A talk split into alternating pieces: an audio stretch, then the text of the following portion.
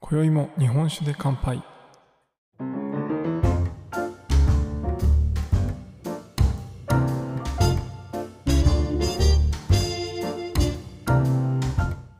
福岡の聞き酒しこと杉玉がお送りする酒林ラジオ。この番組では毎日ちょっとだけ日本酒の楽しみ方や銘柄をご紹介しながら日本酒の美味しく楽しい入り口へご案内するための情報をお届けしております。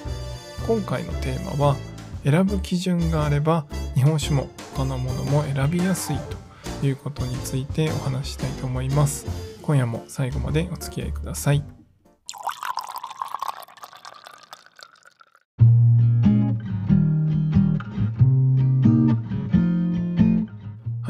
けで皆さんこんばんは。杉玉でございます。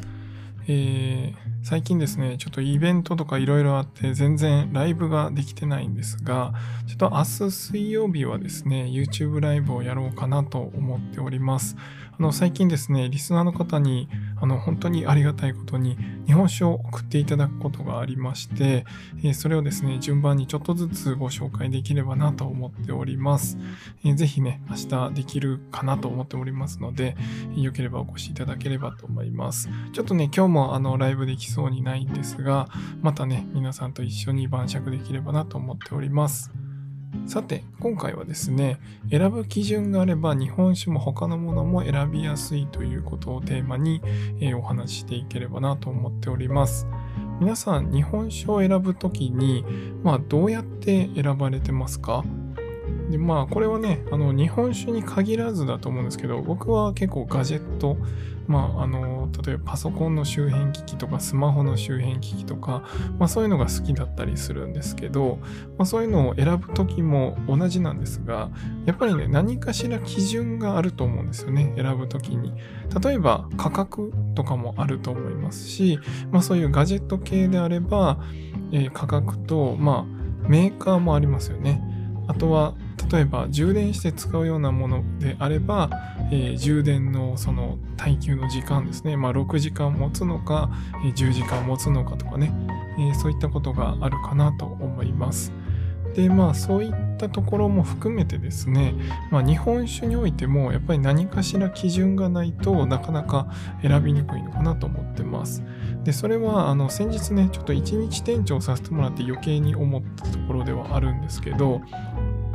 やっぱり日本酒って銘柄がかなり多いんですよね。で、こういっぱい銘柄がある中で日本酒を選ぼうと思った時にじゃあどうやって選べばいいかって考えたらまああの好みの日本酒っていうのがありますよね。でその好みって言ってもやっぱりいろいろあると思うんですよ。例えば今日はすっきり系の日本酒が飲みたいっていう時もあれば、まあ、まだ1杯目だからちょっと華やかなフルーティーなタイプで冷酒飲みたいっていう時もあると思います。で、それがですね、こういっぱい並んでると余計にわからないんですよね。何を基準に選べばいいのかっていうとこがわからないと思ってます。なので、まあそういったところは、やっぱりあの飲食店さんですごいいいなって思うときは、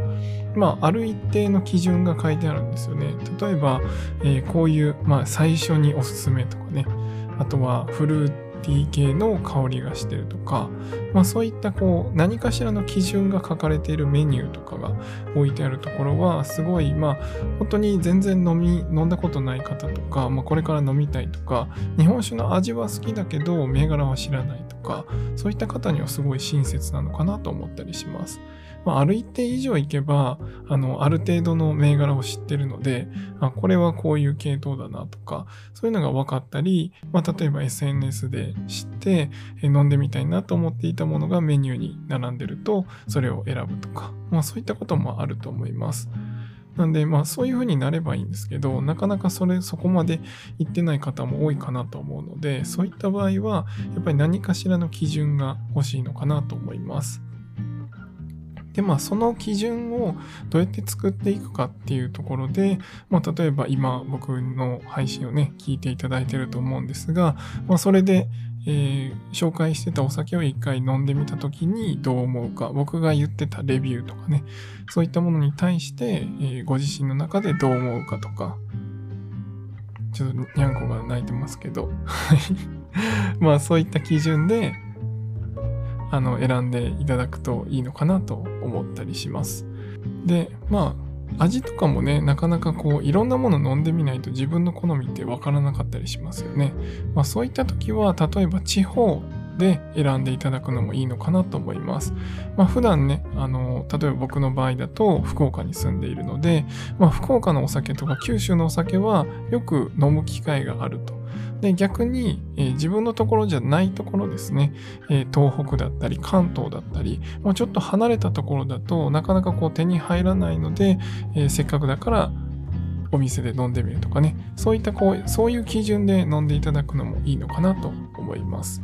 まあ、そういったことで地方でもいいですし、まあ、何かしらの味でもいいですしあとは、料理との組み合わせとかそういったまあそれも味ですよね。そういったものの何かしらの基準を提供していただけるお店っていうのはすごい行きやすいお店なのかなと思いますし、まあ、逆にご自身で選ぶ時もそういった何かしらの基準を持って、選ぶ。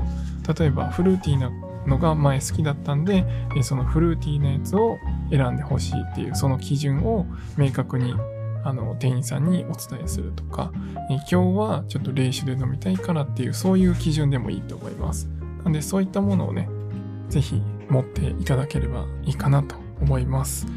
ちょっと今日はなんかにゃんこが後ろでガシャガシャしてますが、はい、そういったことで、まあちょっとね、この間思った時に、いっぱい日本酒が並んでる時に、やっぱり基準があると何かしら選びやすいのかなと思ったので、一つ地方でもいいので、そういった基準を持って日本酒を見ていただくと選びやすくなるかなと思ったので、今回このお話をさせていただきました。というわけで、今回も何か参考になれば嬉しいです。では今回は以上にしたいと思います。酒ピース、お酒のご縁で人がつながり、平和な日常に楽しみを。お相手は、月林ラジオパーソナリティ杉玉がお送りしました。また次回の配信でお会いしましょう。良い夜をお過ごしください。